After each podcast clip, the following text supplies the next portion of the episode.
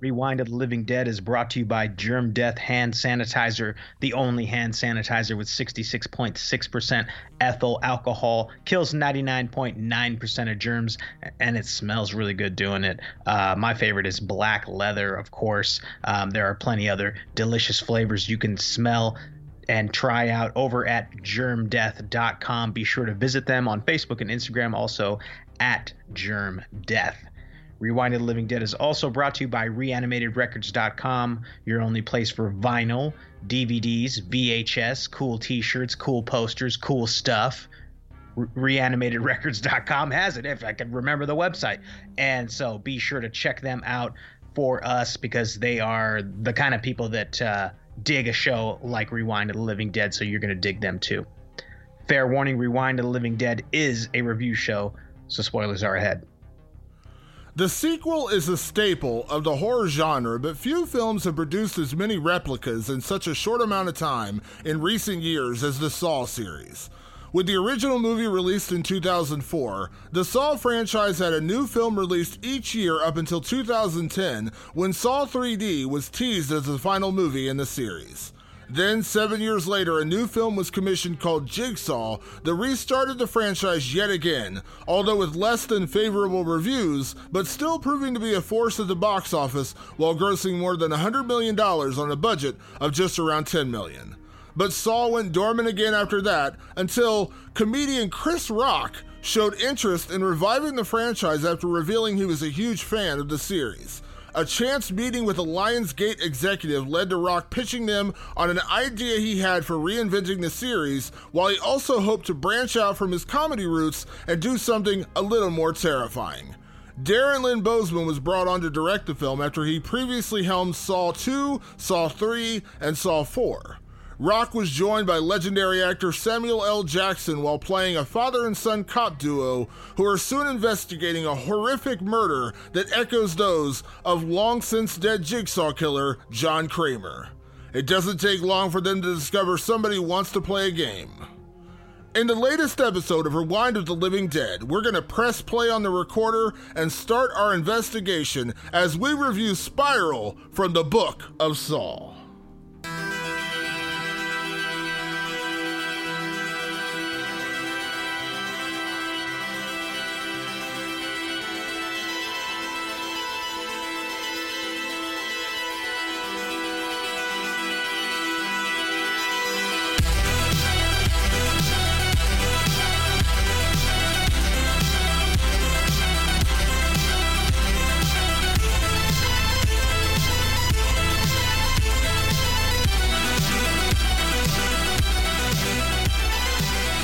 Welcome back to Rewind of the Living Dead. I am Damon Martin.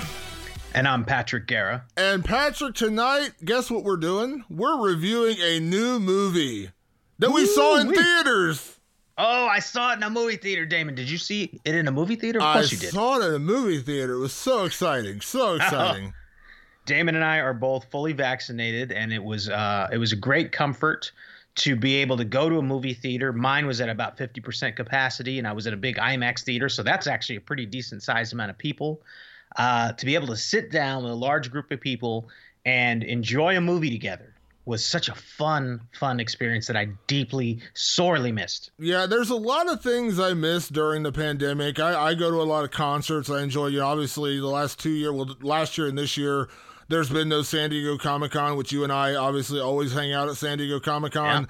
Yeah. That's outside of Twitter, that's where we met. It was San Diego Comic-Con. That's right. So that obviously I missed that, of course, too. But movies are the one constant staple in my life that I missed the most. I used to go to the movies twice a month usually, and even in the down period, during the winter from January to March when not much came out, I would still end up seeing at least one. And then during the summer when there's Marvel movies and other stuff out, I would be at the movies every week sometimes, and sometimes twice a week depending on what was coming out. So I'm a cinephile. I'm a confessed Quentin Tarantino cinephile. I love going to the movies. So out of everything that the pandemic took away from us in terms of things we could not do, the movies were probably at the top of my list. So to go back, sit in a theater, have some popcorn, watch the trailers, and then watch a movie on the big screen, man, it was just It was amazing. And like I said, it was funny. The last one I saw before the pandemic was Invisible Man, which we, of course, reviewed on the show previously. And that was a horror film. The first one back, ironically enough, was a horror film, Spiral from the Book of Saw.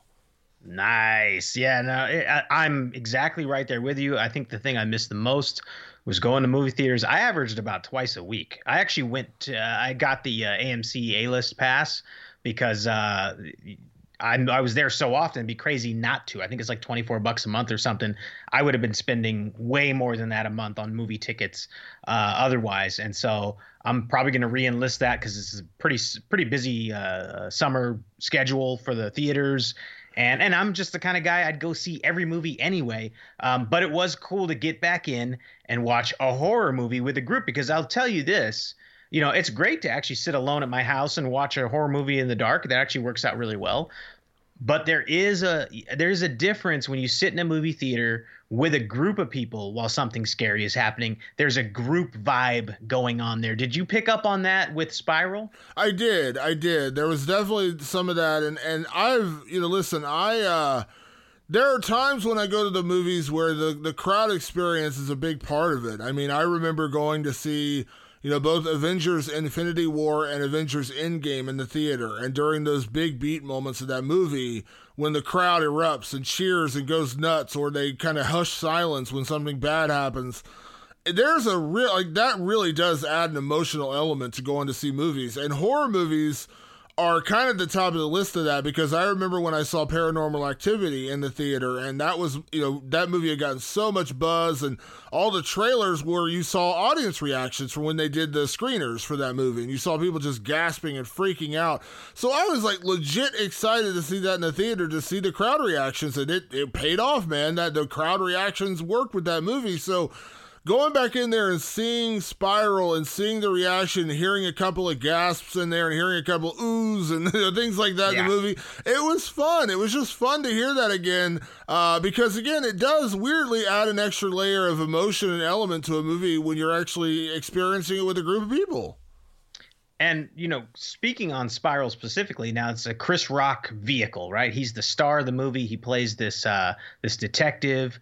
And something about the group vibe that was apparent from the jump was that this was almost like it starts out kind of like a buddy cop movie. Were you getting like those like 48 Hours, Beverly Hills Cop vibes? Like, kind of like, it was funny. Like, a lot of people were laughing because Chris Rock obviously is one of the best comedians who's ever lived. He really is truly one of the best wits of all time.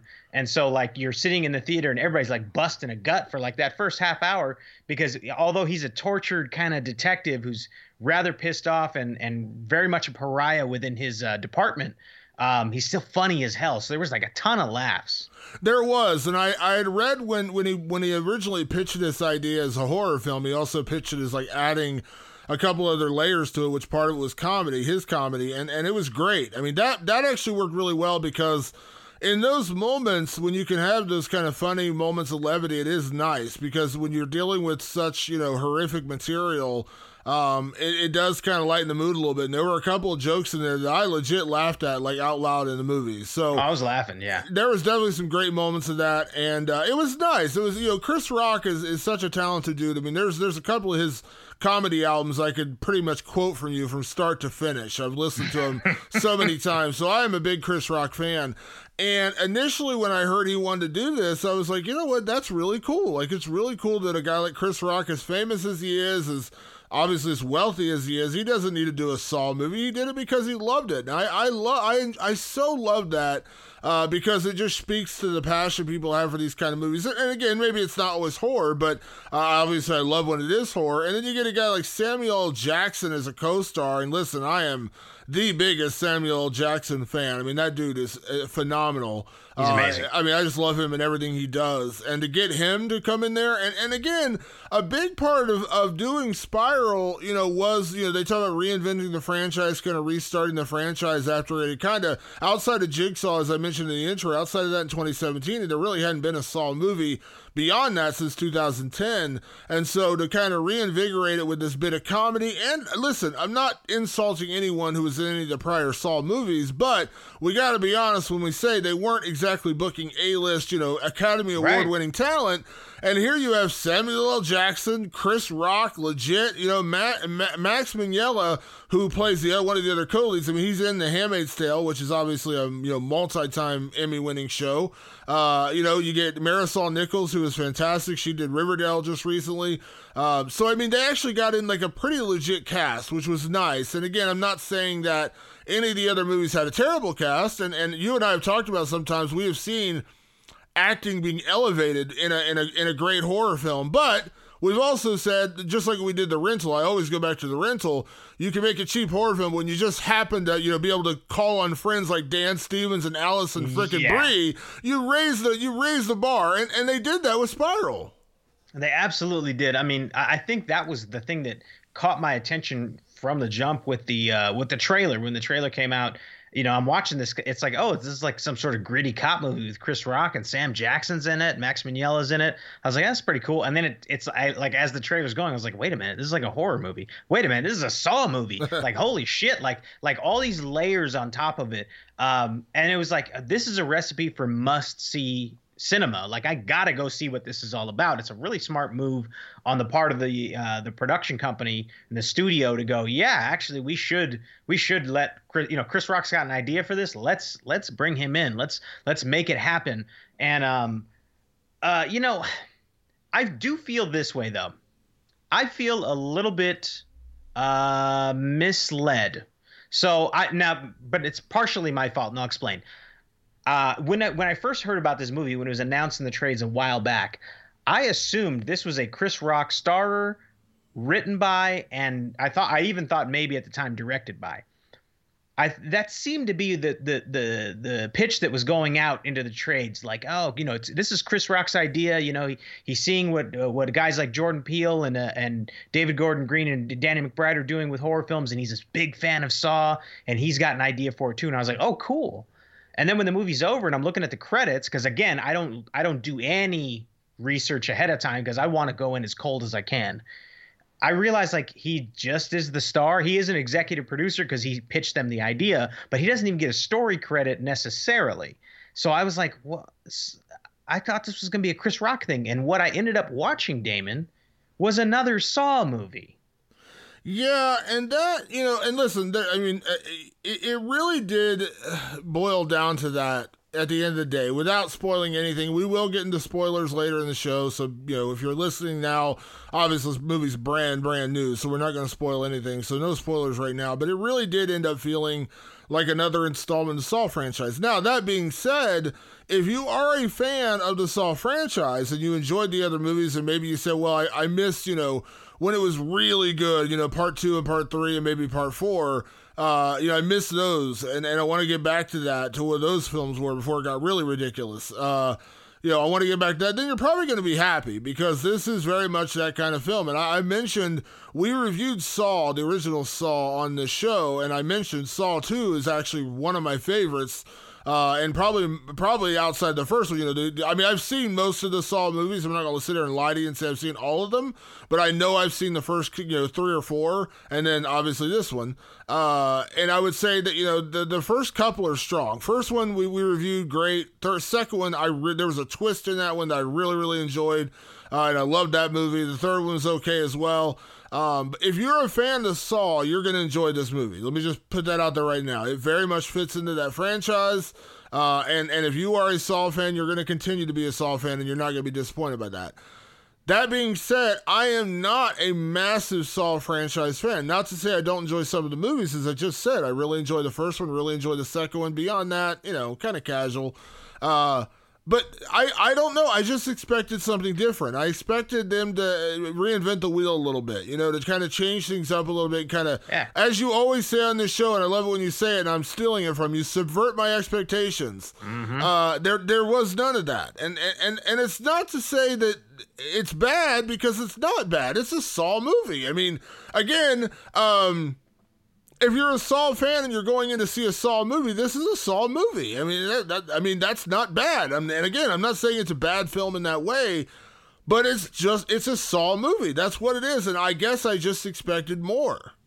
You know what it was? And again, this is the part where I blame myself because I didn't do any research ahead of time. And if I'd have started researching, I wouldn't have been caught off guard so hard, because what I expected from that announcement that Chris Rock was doing a Saw film off a pitch that he gave to the studio, I was expecting something along the lines of a Get Out or something along the lines of the new Halloween, where comedians come in and take over a horror franchise or create a horror film. And it's literally every time I've been completely bowled over by how inventive and different they are, even though Halloween is Halloween. It's like, it's still Halloween, but the way it was, the way it was done was so exciting and new and fresh, and everything about it just jumped off the screen at me. And so I was expecting that with Chris Rock's film, not knowing that he ended up not having any sort of strong influence on the script, aside from probably his original pitch. Josh Stolberg and Peter Goldfinger wrote the script. Chris Rock doesn't have a hand in it. Chris Rock didn't have a hand in directing. I did read a little bit afterwards that Darren Lynn Bousman, the director, said that Chris Rock was sort of his backup. Whenever the producers would kind of push back, Chris Rock would step in and go, "No, this is what we're going for, and this is what." So he was there acting as a producer in that respect. I was just expecting a reinvention. I really was. I was like, "Oh, we're going to see something totally new." And the first 30 minutes of this film, Damon, we talked a little bit about it off air, has the air of a 1980s cop movie. Now, something that's really cool about the 80s, very, very cool about the 80s, is the androgyny of genres at the time. You could have a cop movie that was very funny, very violent, and even a little horrific. Like, you could have all of those things happen in that movie. And this first 30 minutes of this movie feels very much like that. Like, Chris Rock is sort of, and I don't want to say he's copying Eddie Murphy because he's not, but there's a channeling of that Axel Foley kind of character who's like a smart ass, who's smarter than everybody in the room, and knows what's up and is better than ever. And there's a lot of dirty cops. That's kind of thematically what's going on here. A lot of dirty cops. He turned in a cop in the past, and all the rest of the cops in the department hate him because of it. You know, they just he turned on the cops. So it's interesting and timely in that respect. So that first 30 minutes, I'm like, okay, this is different. I see what's going on here. But once the Jigsaw murders start to get a rolling, I was like, oh, this is every Saw movie I've ever seen. Yeah. And to some people that's like, cool. Yeah, I didn't really want that much of a reinvention. And I'm like, oh, I was actually really looking forward to that. So it is my fault for having such high expectations for something radically different. When the ball got rolling, what I got was very much a traditional Saw film. Yeah, the film starts really strong. And again, no spoilers. The film starts really strong. As we mentioned, the first 30 minutes are really good. It sets the stage for what you think is going to be a really, really solid movie. And then after that, it's not bad.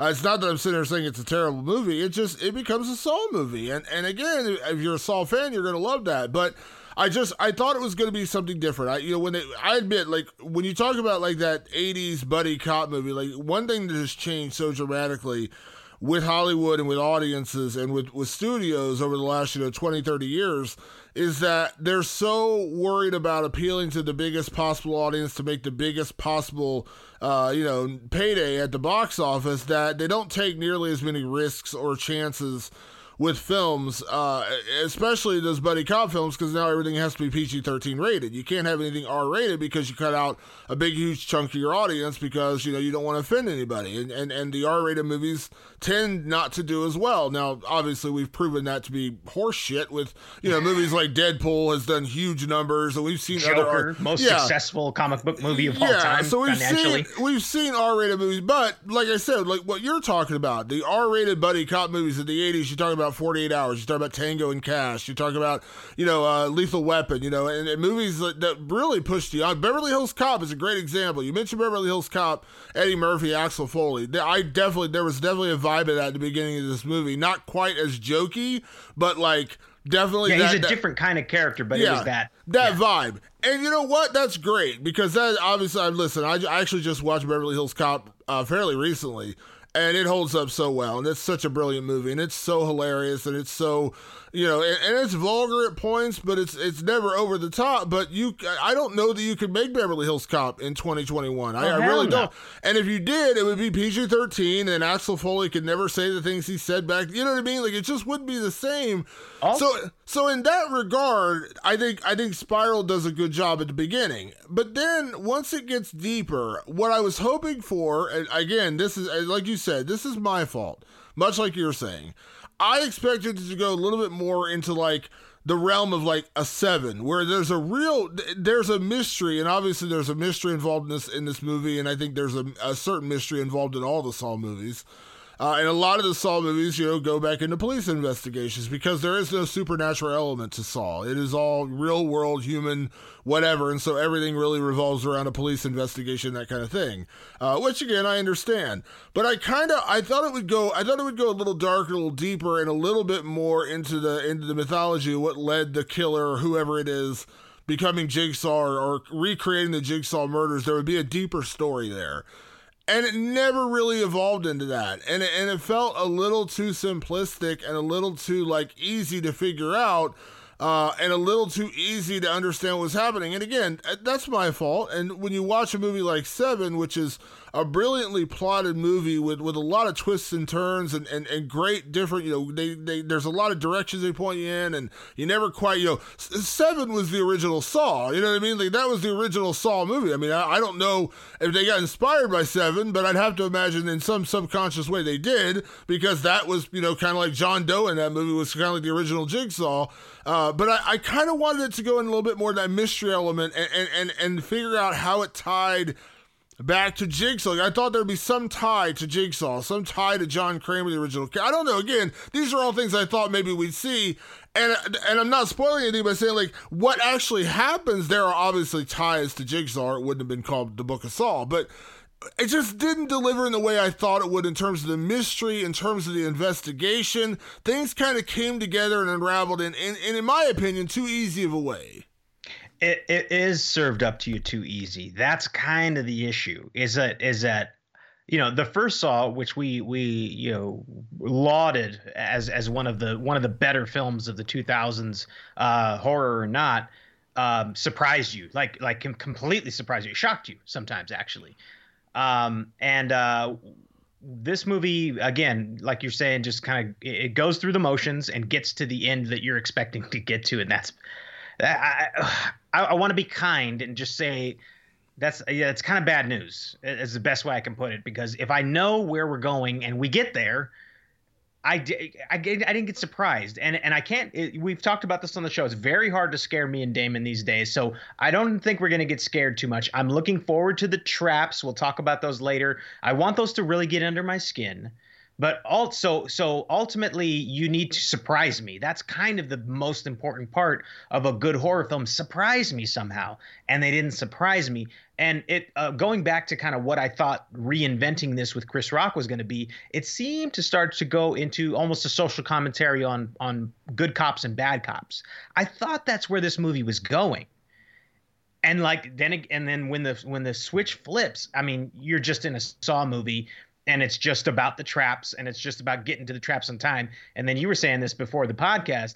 Once the bodies start piling up, I mean, the snowball effect is rapid, and then you're like the story is now being spun so quickly that you know, you're not necessarily enjoying it too much. Yeah, it just felt like a bit rushed. You know what I mean? A bit rushed in terms of how they got from point A to point, or from point B to point C. From point A to point B, they did a good job. You know, the beginning of the movie, they set it up really well, but then the payoff just didn't really work for me. And again, there were elements I enjoyed. There are definitely elements I enjoyed. And as I mentioned, the performances really do raise the bar. When you're talking about, you know, Chris Rock, Samuel L. Jackson, Marisol Nichols, the other people who are in this movie, Max Mignola, doing a really good job. So that, again, immediately raises the bar of a movie like this. But there was not enough. Like, let me take you back to Saw 1. when we talk about the original Saw, and we're kind of stuck in this mystery, this entire movie of like why these guys are here, how they're connected, why they're in this room, and why, you know, why they're being trapped and asked to more or less, you know, cut off their own legs to get free. And, you know, you spend almost the entire movie trying to figure this out, who is doing it to them. You know what I mean? There's just a real mystery to it, and you don't know. And then to see, you know, Jigsaw at the end of that movie rise up, the dead guy in the middle of the room who was there this entire time, you know, rise up from the ground. It is, you're just like, what in the fuck did what did I just see happen? And you're really shocked. Now, Saw 2, I've mentioned, one of the reasons I like that movie so much is because there's a twist at the end of that movie, too, and it really pays off. The detective is trying to find his son. You know, there's a mystery of, like, you know, who's there. You're seeing, like, his son go through all this stuff, and you think you're watching the cop investigate trying to find his son. By the end of the movie, you find out, spoilers, this movie's like 20-some-odd years old, so I'm not really spoiling anything, but you find out that we're in two different timelines. The son had already gone through the Jigsaw house, and he was actually in this, you know, trapped in this box that his father had been sitting next to the entire freaking movie. So you kind of, again, subvert your expectations. You don't know that you're in two separate timelines. It's brilliant. You think the entire time we're searching for his son in the Jigsaw house, when in reality, he's already gone through all this. He's already gone to the Jigsaw house. This is two different times. It was so well done and really got me by surprise. I was like, oh, geez, like I did not see that coming. That's when I really enjoyed Saw, when I could literally walk out of the theater and say, I did not see that coming. Oh my God, smacking you over the face with like a twist, and you're just like, that always works. And believe me, it can be overdone, and it has been overdone, but when it's done well, everybody's talking about it. And you get to Spiral, and it wasn't that. It was exactly what I thought it would be once it got going. Nothing really surprised me. And listen, let me be honest about this. When you get to when you're in a certain horror franchise, there's only so many ways to reinvent the wheel, and there's only so many different directions you go before you just start retreading old ground. Now, listen, I know you are the biggest Friday the 13th fan in the world, and I enjoy Friday. I'm not the biggest Friday the 13th guy, but I enjoy those movies. But at some point, when you get to like Jason, 9. You know, the reason why they're going to space and shit like that is because they run out of ideas. Like, there's only so many camp counselors they can murder. And there's only so many different ways that, you know what I mean? Like, it's hard to reinvent that franchise at that point unless you literally restart the entire thing, which they tried to do miserably. And same thing with Nightmare on Elm Street. They tried to do Nightmare on Elm Street. Didn't work either there. But like I said, I love that we can get great sequels in horror, but at some point, you know, you run out of story. And I think that's kind of what happened here with Spiral. There's only so many different directions you could go with this kind of a movie and still make it a Saw movie. And again, just nothing really got me. Nothing really surprised me. Nothing really shocked me. There was no twist that I didn't see coming. There's great performances, as I mentioned. I keep going back to great, and the story itself is not bad. It's not a bad story. It just doesn't go where I understand they're not making the movie for me. So when I say it didn't go where I wanted it to go, I understand they're not servicing me personally. But trust me when I say, as an audience member, when you go see it when it's over, if you're critical and kind of a story mind like myself, you're gonna say, I saw it coming and didn't really deliver in the way I wanted it to. And that's kind of my biggest problem with this movie.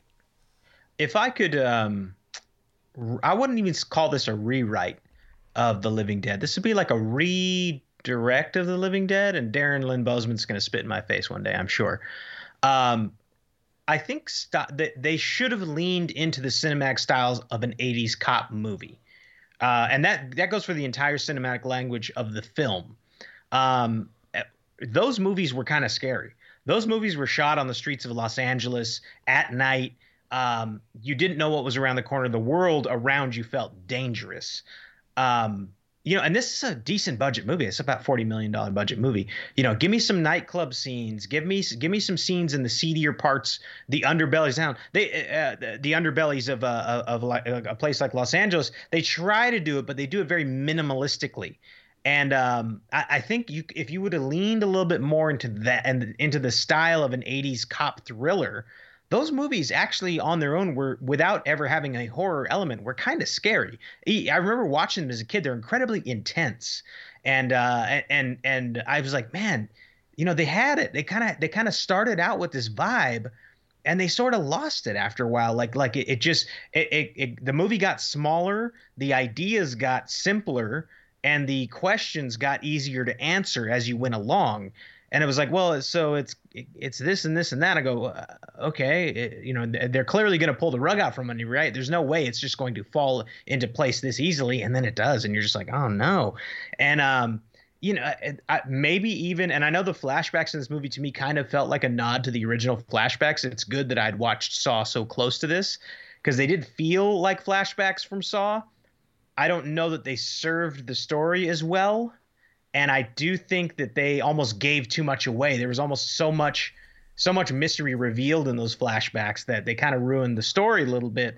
And also, Damon, if we're completely honest, the flashbacks are kind of the weakest link in the whole movie, even like direction and cinematography wise, and like hair and makeup wise. Like, they looked really rough. Like, there's times where it's like it's Samuel L. Jackson and a young Chris Rock, and they have like these really bad fake mustaches, really bad. Well, it's like when, they obviously, we have the de-aging technology now. And if you've seen like Captain America Civil War, and you see when they de-aged Robert Downey Jr., you're like, holy crap. Like, it literally looked like Robert Downey Jr. from Less Than Zero. You're like, what in the world? Like, this is creepy. Like, he literally looks like that. And they did it with Samuel L. Jackson and Captain Marvel too. They didn't take him too far back, but they took him far enough back to where you're like, okay, this is Jules Winfield. Like, this is younger. Totally. And let me be honest, Samuel L. Jackson looks pretty much the same now as he did 30 years ago. The guy never ages. Ageless. But like I said, they did, so it does exist. The de-aging technology does exist. And it was so funny to me that, like, in some of the flashback scenes, the de-aging, quote unquote, was putting putting a full beard or a goatee on Chris Rock and a mustache on Samuel L. Jackson. And that's it. Like, the facial hair was the only difference. And we're talking about the flashbacks are like 10 years ago. So it's like, I understand that, like, yeah, they're gonna look a little different, but good lord, could you have tried a little bit harder to make him like look different? Or at that point, honestly, if you're Chris Rock, just shave him, just have him completely shaved, and then maybe he looks a little younger. But good lord, like, just slapping on some bad facial hair does not make someone look younger. Put a baseball cap on him and smooth out his face with a little bit of beauty work, which is very common and done, where they smooth out all the deep lines in an older person's face. And, listen, they could like turn the de-aging thing on to like 2 instead of 10, and just, it would have worked. I mean, Chris Rock and Samuel L. Jackson tend to kind of keep their looks over the years. They haven't jumped that much in looks over the years. They tend to look pretty young, but like, those scenes were just very unrefined for what was a high budget movie, at least in horror respect, a pretty decently sized budget movie. $40 million is nothing to sneeze at, and those scenes look like they were like cut scenes in Saturday Night Live. Like, they really played very cheaply, and I was like, wow, like, why keep these in the movie? They give away a lot, and they're not up to par with the rest of the movie in terms of the cinematic style. Yeah, and that kind of takes you out of the story a little bit, and then the actual story itself. And again, we're gonna get into spoiler territory here in just a minute, but the story itself just doesn't pay off. And listen, the subject matter is great. The subject matter tackling, like, crooked cops and a cop. This isn't spoiling anything, but Chris Rock's character is a guy who turned in another cop. And listen, sadly, that's a very real story for today's society. And I'm not trying to turn this podcast into anything that it's not, but we all know the stories that are in the headlines about, cops and everything in the country. And we've had this argument for a long time about, cops willing to, turn on bad cops, that kind of thing. And there's like this unspoken, silence in the ranks of police officers that you don't turn in your fellow police officers. And so Chris Rock does that, and they kind of turn on him. They kind of brand him a rat. And then that's kind of where we open this movie, with Chris Rock being a good cop in a bad position. And they play on that a lot, and it works early. It does work early, but then it kind of goes away in a way. Like, they don't really dig into it. And then the actual plot, or the quote unquote twist that sets up the ending, it was just really like ham-fisted. Like, it just really like felt like, oh, we're just literally going to tell you exactly what happened, And it's really not that intriguing, to be honest. Like, it's really not that. I mean, it's not. Listen, what happens? I'm not trying to belittle what happens and saying like what happens isn't, tragic or sad or important. I'm saying that the way it played out was just so inconsequential to the rest of the movie that when it happened, I was like, oh, really? Like that's the direction you're going. So yeah, like I said, there are elements of this movie to enjoy. First half hour, great. The initial investigation into the reappearance of the Jigsaw type murders, great. Performances, great.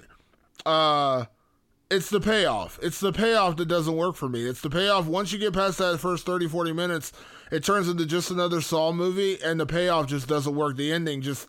When it was over, literally when the credits started, I was just like, really? All right. Okay. All right.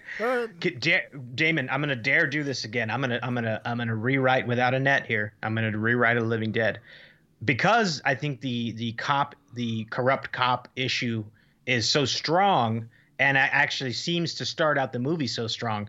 Wouldn't it be kind of interesting if instead they had wrote it where Chris Rock's character, who is Detective Banks, I believe. Zeke Banks. Yeah. So if Detective Banks is obviously where he's at within his department, kind of the pariah of his department because of what he's done, if like a new corrupt cop is sort of climbing the ranks or is gaining power, and he's going to repeat his past with this cop. But the Jigsaw thing comes up again, and there's this dueling thing where it's like him and Jigsaw are descending on the same situation, and he has to stop Jigsaw and this super corrupt cop at the same time. Like, again, that would be a very different movie than what they pitched here. But it's sort of like, he's in two worlds where he's got to save bad cops from the Jigsaw killer, and he's got to save society from bad cops at the same time. Make it a more serious, make it a more grounded film in that respect. Keep the horror, keep the traps and all that stuff. Spread the world out. Get out into the world a little bit more. Make this world a little bit bigger if you can. What do you think about some rewrite in that vein? Yeah, and I'll tell you what, and we're gonna have to get into spoiler territory because I do want to get into my rewrite of The Living Dead here. So with that being said, let me just hit pause here right quick and just say we are getting into spoilers now, folks. For the next half of the show, we're going to do our categories, our favorite scares, our favorite performances. So from here on out, we are in spoiler territory. So I will warn you, if you haven't seen Spiral from the Book of Saw, pause the show, go watch it, and I would tell you to absolutely go watch it. Enjoy the theater more than anything. Come back and listen to the second half of the show, or if you've already seen the movie, obviously you're going to listen to us talk about it from here on out. Or if you just don't care about spoilers and you just want to know what happens, or you don't care what happens and maybe you'll go see it anyways, then again, be forewarned. From here on out, from this moment on, we are in spoiler territory. So here is my rewrite of The Living Dead with that being said. What I actually thought was going to happen this entire movie, and they kind of did it, but it was really just badly done. What should have happened was, what I thought was surely going to happen, was when the entire movie started with Chris Rock's character Zeke being teased as this guy who is a rat. He ratted on his fellow officers. I thought 100% without any hesitation that the dirty cop was his dad. The dirty cop was Samuel L. Jackson. And they said it, and that kind of happens at the end. That's kind of where they reveal that Samuel L. Jackson was like the head honcho in charge of all the dirty cops. But it was just like, really? Like, that's how you're going to do it? Like, why isn't it that he literally ruined his own dad's career to prove he's a bad cop? Like, that would have been so much more interesting to me, just to have that element of like them clashing, because they're still father and son, but the son took out the father from his position, and I thought that's how they were setting it up, and it never happened. Yeah, no, it would have been cool. It would have been really cool, and yeah, they were going down that road, right? They tried to build this case with you. Detective Banks can't get his dad on the phone. He goes to his house and he sees that there are all these little contraptions and stuff, which does that ever really even pay off why he has those contraptions? No, not at all. Yeah, it doesn't. This is weird. It's almost like a very pointless misdirect. Like, it's meant to misdirect you, but it doesn't tie into anything. It doesn't make any sense, I think. I mean, again, I'm fresh off this movie. I didn't get to see it twice. I saw it just a day removed from when we recorded this. So if I missed a detail, you know, that's on me. But, you know, they try to build that case for a minute, and then they're trying to build the case for other people in close to him, like the cop that he actually turned in. They're like, maybe it's that guy. So they try to build those cases, you know, but yeah, it just, the payoff for each of those was rather unsatisfying, rather kind of, well, there it is. And really? Yeah. We're moving on from that now. Yeah. Like, well, and the big reveal, you know, and again, we're in spoiler territory. The big reveal of who the new Jigsaw killer is was so like poorly handled, because the entire flashbacks kept going back to the cop that Chris Rock's character turned in. And what basically happened is this cop shot a victim because the victim was going to point out another dirty cop.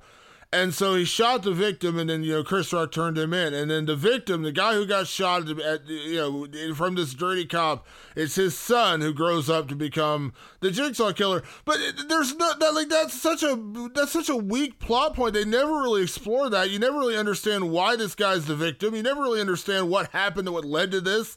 Like, if they would have explored that a little bit more and said this is what makes him a dirty cop, and you know, he brought down this guy, he killed a guy. And that's what I understand all that, but it was just so poorly put together, and they kept hinting at it. When they finally got to the payoff of like showing what this dirty cop did, which was basically shoot a witness that saw another dirty cop do something, it was just so poorly put together. And then you find out, oh, by the way, this guy just happened to have a son hiding in the back bedroom watching all this happen. And I'm just like, good Lord, like, could you just like. You made this like, okay, and this is a writer thing, okay? You never want to make your plot revolve around that angle. You never want to build your plot around that big reveal. You want to have the reveal build around your plot. You want to have, like, if the son is the killer and you want to reveal that, you got to have that in there somewhere other than the last 10 minutes of the movie where you reveal this nameless victim who we literally see for 3 minutes in this movie, also had a son, and he just happened to be watching when his father got killed. And that had zero to do with the rest of the movie. The entire point of that whole scene was a dirty cop. This dirty cop shot a guy for witnessing another dirty cop. And he was going to testify against him, and so the dirty cop took him out before he could testify. And he was the dad, the one that was supposed to be like the catalyst to this guy becoming a Jigsaw killer. He was some nameless, faceless dude. Like, he was just some dude, and it was just so poorly put together. It's almost to the effect of like it was all a dream. It almost feels that cheap. Like, it's so tacked on. Yeah. It doesn't weave into the plot, like you're saying. Like, that reveal doesn't weave into the plot in a way that makes you go, wow, oh my God, like, crazy. Like, he actually ends up they have this moment, right, this showdown, because Chris Rock kind of figures it out enough to figure out where to go. He finds his dad. Well, actually, no, like, Jigsaw, you know, leads him to his dad, I believe. And when he gets there, surprise, it's his partner that had infiltrated the police force. And then his partner, William Shank, Detective Shank is the name of the character. Detective Shank does the classic bad guy thing we all make fun of now, where he stands there and tells everything that he was planning on doing and did. Like, he stands there and tells Chris Rock everything, and that's bad news. When you have the bad guy stand there and just explain to you everything that happened, you did something wrong. Like, now you're just trying to clean up the mess at the very end, and it felt that way, and it felt very anticlimactic. Yeah, it was very anticlimactic, especially when that's where you're building towards. Like I said, you're sticking in there. Like, here's another film I could compare it to, and I'm gonna. And the movie's again over 20 years old, so if you haven't seen it, I'm sorry at this point. Scream 2, you've seen Scream 2, right? Been a very long time. Okay, I was never a big Scream guy. Okay, I love the Scream franchise. The first one was fantastic. The second one, when they revealed the killer. The one killer was a guy they went to college with, and he was just a film freak, and he wanted to like make his own horror film. But that's not the big twist. The big twist is he was kind of being led by the real killer, who was Billy Loomis from the first movie, played by Skeet Ulrich. It was his mother coming for revenge for her son. And so that was kind of the bigger twist, that she was kind of like the puppeteer behind this kind of troubled student who was, you know, basically her, you know, she put the idea into his head, and he was the one carrying out her orders, more or less. Now, if you remove the Billy Loomis mom element, it's just this weird whacked out film student, that movie, it still works on every other level. When you get to the end, you're like, really? Like, that's the twist, is that there's just a freaky film student who was obsessed with these kids and he decided to become a killer? Like, it was just really weak. If you didn't have the extra element of the mother tied back in from the original movie, it would not have worked. It would not have tied together. It really would not have worked. That's kind of what Spiral does. Like, we didn't know the victim. We really didn't know the victim. The guy who got shot, who was the catalyst and all. The guy who got shot, we don't know. We don't even know his freaking name, okay? That's how badly this is. We don't know the name. We really don't know what he did. We just know he, quote-unquote, witnessed something. And then he gets shot inexplicably by a really badly de-aged partner of Chris Rock's. That was the worst one. Pete, the guy who plays Pete, he was really badly de-aged. He shoots the victim, and then finally, at the last, 10 minutes of the movie, we find out that, oh, by the way, the victim, who has no name, had no other plot, had no other point to this story, also had a son. And the son grew up to become a new Jigsaw, and it's just so conveniently laid out, and when you get to that point, you're kind of like, huh?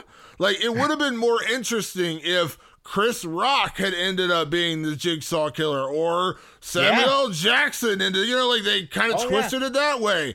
No, it was the random kid who you didn't know existed until the end of the movie. Imagine if Samuel L. Jackson had actually, you could tie it way back to the first one and been like, I worked with Jigsaw, the original Jigsaw. Like, who do you think was there? Who do you think was helping him? How do you think he was getting by the cops? It was me. He could have played that game. And I read somewhere that one of the original plot lines of this movie was going to be tied back, that Chris Rock's character was going to be tied back to Danny Glover's character from the first Saw, right? The cop who got this throat slashed and ended up kind of going on a vendetta against the doctor, against Carrie Elway's character, thing, and he was the murderer, when in reality it wasn't him, obviously, but they said originally there was some tie back to that. That would have been cool. Either one of those would have been cool. None of that happened. None of that happens, right? But what ends up happening, and I think what the screenwriters might tell you is they'd go really high concept and they'd go, well, it's about fathers and sons, isn't it? And I go, yeah, it is, but it's also it doesn't pay off. I know you want it to pay off, but thematically that's a very big and abstract idea.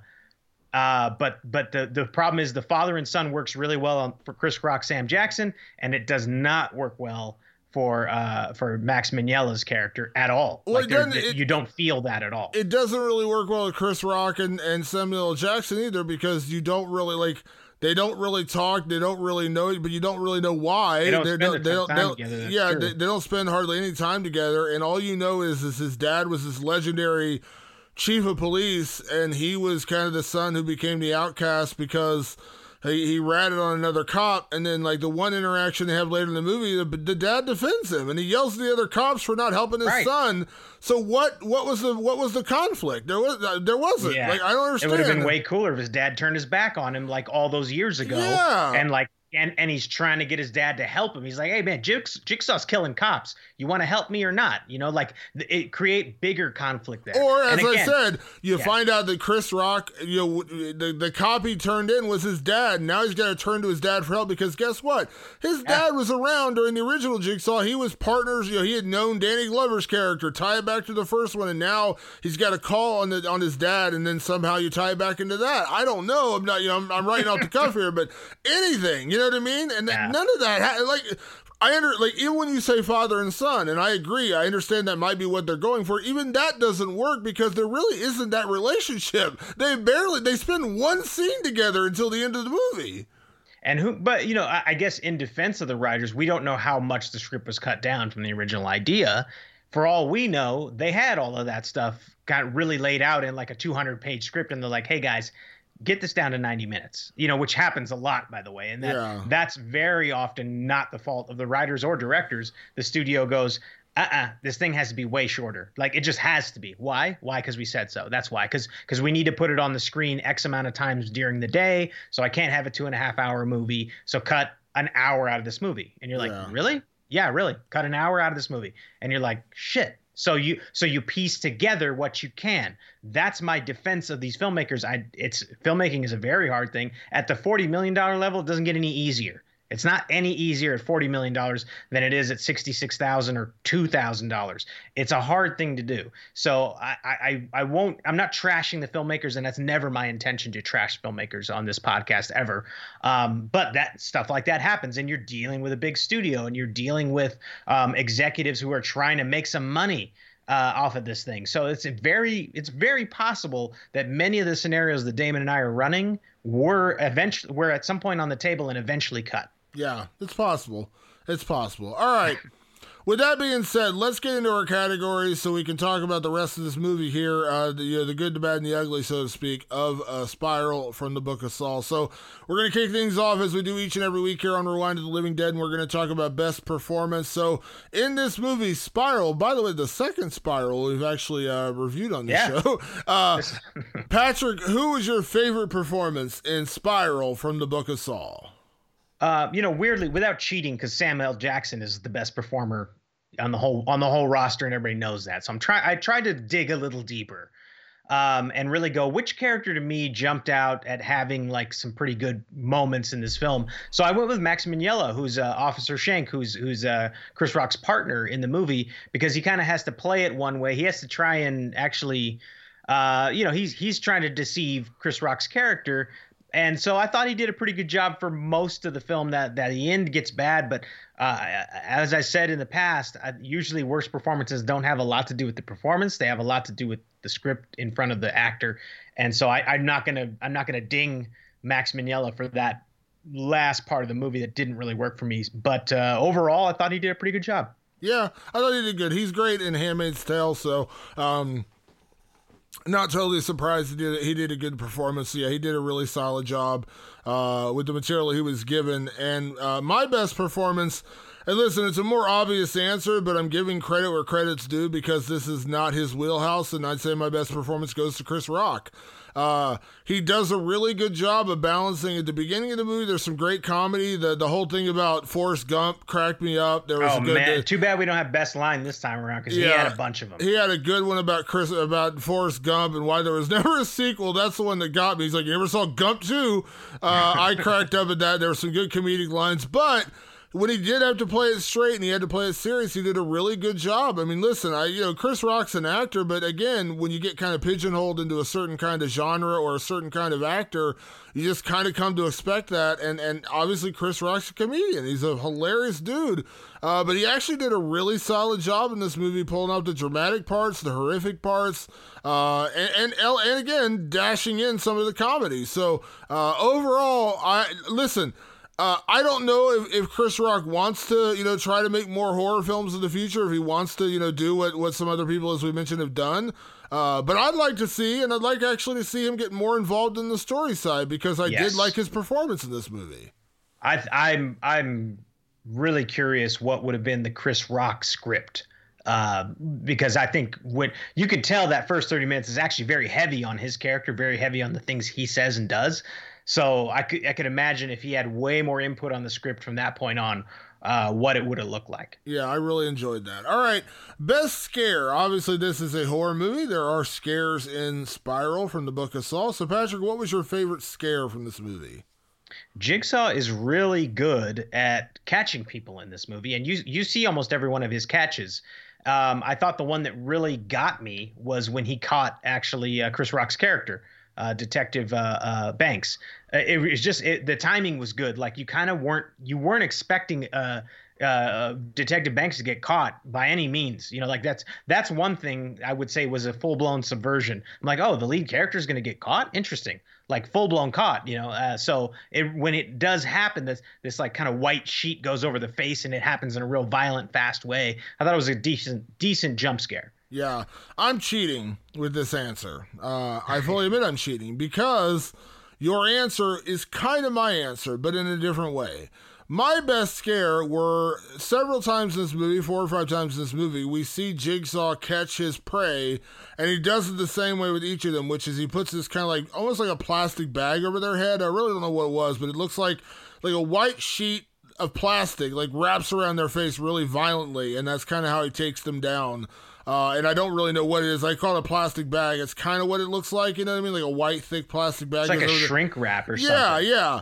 All of those. So when I say I'm cheating, I'm saying every time that happened, it got me a little bit. It was good. Like in the beginning, the first kill with the first cop, you see the pig face behind him, and then he grabs him with that white sheet and takes him down. With Chris Rock's character, same thing, a couple other cops it happens to. It's a good jump scare, and it's effective each time it happens. And even though you've seen it a couple of times, it still works when you get to Detective Zeke Banks, being Chris Rock's character in the movie, when he gets caught, it still works. The same thing happens over and over again, and that was my favorite scare because it worked. It was effective each and every time. So while I am cheating and not picking one specific moment, it's all of those. Every time Jigsaw catches his prey, it worked. It was a good jump scare. Absolutely. All right, let's talk about best gore. Obviously, Saw is well known for being a very gory franchise. So what was your best gore in this movie? I think the gore in this movie is actually particularly jarring because like it does play more like a cop thriller. So when you see that like really intense gore on top of it, it's like, whoa, okay. So gore abounds for all the gore whores out there, myself included. It is a feast for the eyes. My best gore went to the aftermath of the subway killing. So that's actually the cold open is the very first killing is a cop chasing a purse snatcher down the subway. And it was really, you know, it's Jigsaw, our Jigsaw copycat, bringing the cop down into the subways and getting him into this trap. And the trap itself was kind of like, oh man, that sucks. But the aftermath is the cop got, you know, obliterated by a subway car. And so when they're looking around at all the pieces, I mean, it is graphic in detail of this mangled, really just heaps of meaty pieces of a what used to be a human being, and I thought that gore was particularly effective. Yeah, that was a good one. My best gore in this movie came a little later, when we actually, because again we do have several Jigsaw traps, obviously, and in the moment, Captain Angie Garza, played by Marisol Nichols, who is the captain, she's the chief in front of Zeke Banks and all the other cops in this particular precinct. She gets trapped by Jigsaw, the new Jigsaw, and she gets this hot black wax dumped on her face, and she's got like a parchment paper over her face, and it kind of melts onto her face, and by the time Zeke finds her, she's already dead from the wax melting, and when he starts peeling away at the wax, it literally peels her skin off. And it's pretty grotesque because they really do get in there close. Like you see like the steam, the steam is still coming off the wax and they're peeling back her skin. And it's pretty horrific when you see that, because you're kind of like, oh man, like, you know, that doesn't feel good. So yeah, that was my best gore because they really did some close ups in there and you could literally see her skin getting peeled off her face. Yeah, when the effects team did a phenomenal job. They made good use of their portion of that $40 million. Like, the gore in this movie is top shelf. Absolutely. All right, now, it is a Saw movie, and of course we do talk about, and one thing we said is, if you're a Saw fan, you're going to enjoy this because it feels very much like a Saw movie. With that being said, what was the best Jigsaw trap? Because there were a lot of Jigsaw traps, as per usual in a Jigsaw movie. So what was your favorite Jigsaw trap? Well, you know, I base my favorite Jigsaw trap always on like the one that I truly do not want to get trapped in. Now, obviously the subway one is kind of horrific, but when you think about it, you're getting hit by a train that's going like 70 miles an hour. You're probably going to die pretty fast. So I didn't pick that one despite the aftermath of it being so awful. The wax trap, the aforementioned wax trap that we were just talking about with the detective getting the hot wax poured over her face.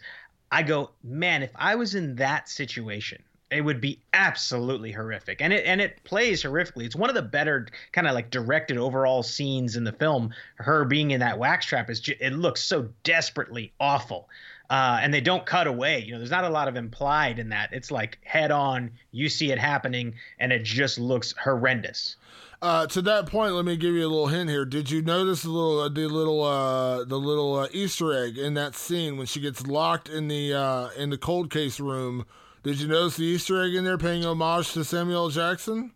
Was it the name? It was the names, right? Yeah, the name on the safe, the actual door of the safe was the Vincent Jules Company. Yes, that's right. And it was nice Pulp Fiction homage there for Samuel L. Jackson. I thought that was really cool. The Vincent Jules Company. I thought that was fun.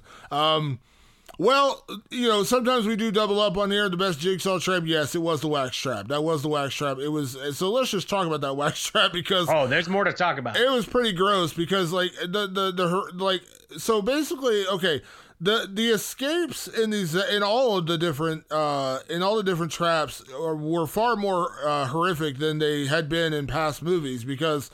Every one, you were basically sacrificing a limb or something else to get out of the trap. One guy had to literally get his fingers ripped off in order to avoid being electrocuted.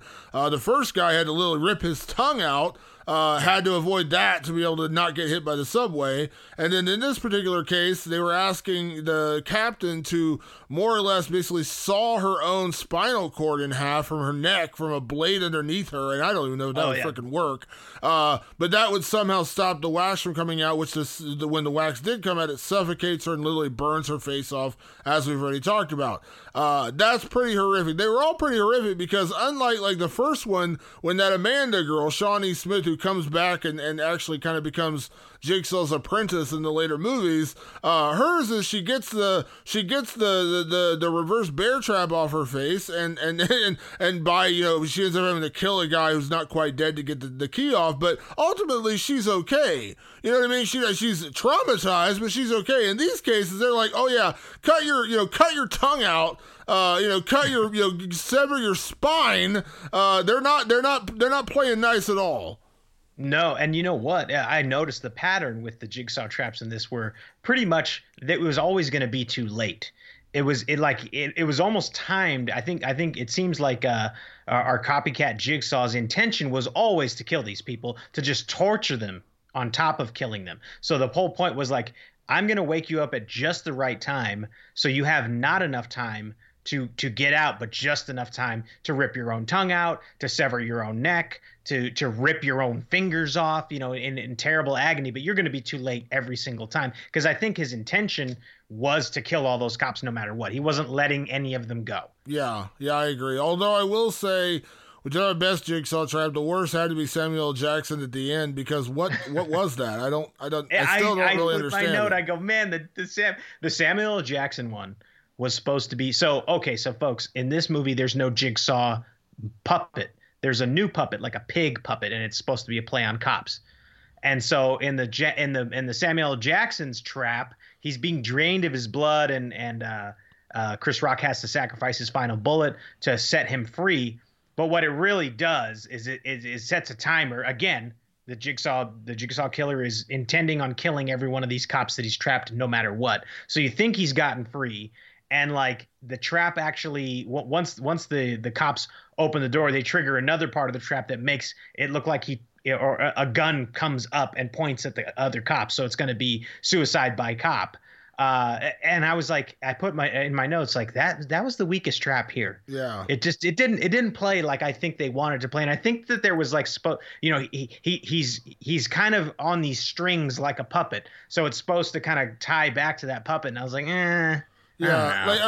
Stop. So my biggest problem is the bloodletting. I didn't really understand what the point of that was. Like, I understand they're saying if you lose so much blood, you die. I get that. Why not have it just be what they did with the finger guy, where the finger's being ripped out? Why not have him being pulled by strings? And eventually, if you don't save him, he literally just gets ripped apart. Like, why wouldn't that? You know what I mean? Like, that would be pretty horrific. Just, you know, they're tied together and you literally rip him apart limb from limb. That would be pretty bad. The bloodletting thing just did make a lot of sense to me. I understand they were trying to do it for the whole effect of the wires and the puppet and that kind of thing, but it just didn't really work for me. So Josh Stolberg is one of the writers on this, and he's actually been in some clubhouse rooms that I've been in. So I listened to him talk about previous Saw films, and I think he's only written Jigsaw out of all of them, but he has a history with the franchise overall. He said that, and this kind of surprised me. He goes, the traps are the very last thing that they write about. They write the story first the whole time. And that the traps are the last thing they think of. And I was like, man, this whole movie seems to be built around traps. Yeah. Maybe they tried it. Maybe they kind of switched it up this time around. But all the movies, to me, seem to be built around the traps. But according to him, it's the other way around. Like, they focus on the story, and the last thing they're allowed to do is start talking about traps. Yeah, it's like I said. And the problem is, and again, this goes into when you're nine films into a franchise, And one of the biggest, parts of the movie are the traps. You're looking to one-up them. By the ninth movie, man, you're starting to run low on ideas. Like, I understand, like, you can get some pretty sick, twisted motherfuckers out there who can come up with some pretty twisted ways to kill a person. But eventually you start running out of different ways to torture people. And I think that's kind of where we're running into it a little bit in this movie, is you're starting to run into a bit of the, like, we've kind of done everything we can do. How can we recycle these? And I that's why I said they're not bad. The wax trap is definitely horrific. That's the favorite of both of ours. But it just feels like at some point you kind of like run out of ideas. And by nine films in, I can understand. Ooh, damn. I just started rewriting this film yet again. What if all the traps in the Jigsaw movie that I rewrote, which was the Jigsaw, a little bit more gritty and actually like street level jigsawing. What if like he had set up so that way it pitted a civilian against a cop in a trap every single time? So it was something where it was, it played on like society versus police type thing. And you have that's the civilian and the cop in the trap. Still same idea of that no matter what, the cop's not going to make it through this, but the civilian's also at risk too. And it ups the ante for Detective Banks. Yeah. Yeah, I could see that. That would be nice. Yeah, like I said, yeah. I don't know. You could fuck with it in a lot of different ways. You could go a lot of ways with that. You could. Would the good cop sacrifice himself to save a person? That's kind of like, that could be like the theme, because that's the entire theme of this movie is dirty cops. Will the dirty cop sacrifice himself or herself to save the person, or will they sacrifice? Will they sacrifice the innocent person to save themselves? And I think what you'll find out by the end of the movie is even when they try to save the person, they still die. You know what I mean? Like, even when you get that one person who's willing to sacrifice themselves to save the innocent person, they save the innocent person, but they still die because ultimately they're gonna die no matter what. Yeah, exactly. Can you and I end up writing a remake of Spiral? Yeah, I think it's possible. All right. Last but very not least here on this show, as we do each and every week here on Rewind of the Living Dead, we're going to answer the most important question about the movie we're reviewing, and that is it scary? So, Patrick, at the end of the day, Spiral from the Book of Saw, is it scary? I put and I even think as a general audience, and I got to sit with a general audience. It's been a long time. There was not that general audience horror reaction. A couple of jump scares might have got people a little bit, but I think you can have a jump scare in a non-scary movie. This very much felt like a thriller, a gory thriller at that, but it didn't have, like, to me, the vibe of a scary film.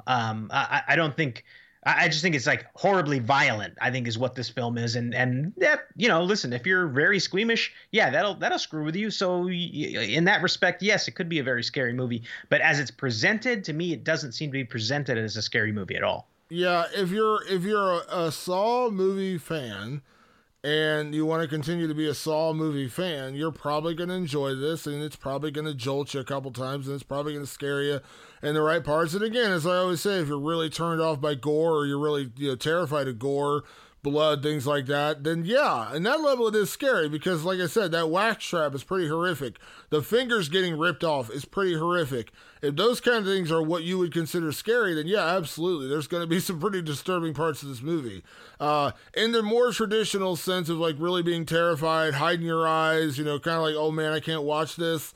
What's going to happen next? That kind of thing. No, it doesn't really deliver in that level. But again, I would argue that most of the Saw movies aren't really that way. Saw movies are typically more about the mystery of like how and why these people are getting in those traps, and then the traps themselves are very horrific. And by that regard, being a Saw fan, you're probably going to like that because there are some pretty horrific traps in this movie and pretty horrific results. So if that's what you're considering scary, 100% pays off, works well. As I said, my disappointment in this movie is it really just ended up being another Saw movie. And as I said, if you are a Saw fan and you loved all the other 8 movies, you're probably going to really enjoy this one.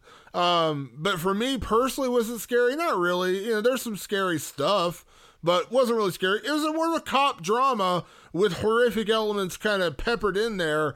And like I said, I feel like weirdly enough, they didn't go hard enough on the cop stuff, to kind of pay off in the horrific stuff. So, that's just me. No, that's me. It's me too. I think the theme of Dirty Cops was there, but the potential of it was not untapped. There was still something that could have been pushed a little farther there that ended up not getting pushed. Again, I don't know if that's the filmmakers or the studio. I never saw the original draft that got greenlit to get produced, so I don't know. But yeah, I think Damon hits it on the head. If you're a Saw fan, you just got a Saw movie. I guarantee you that.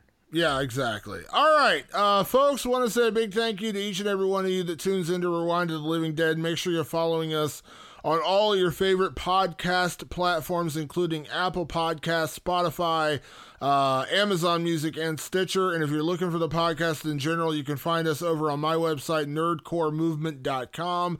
Make sure you hit us up if you have any questions, comments, anything about the show, movies you want us to review. Please hit us up on Twitter. You can follow me at Damon Martin, and you are?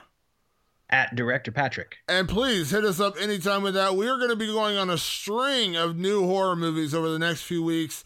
Obviously, this week we are doing right away with Spiral from the Book of Saw. Next week, we're going to be previewing and reviewing Zack Snyder's new movie, Army of the Dead. Then we're going to roll right into A Quiet Place 2.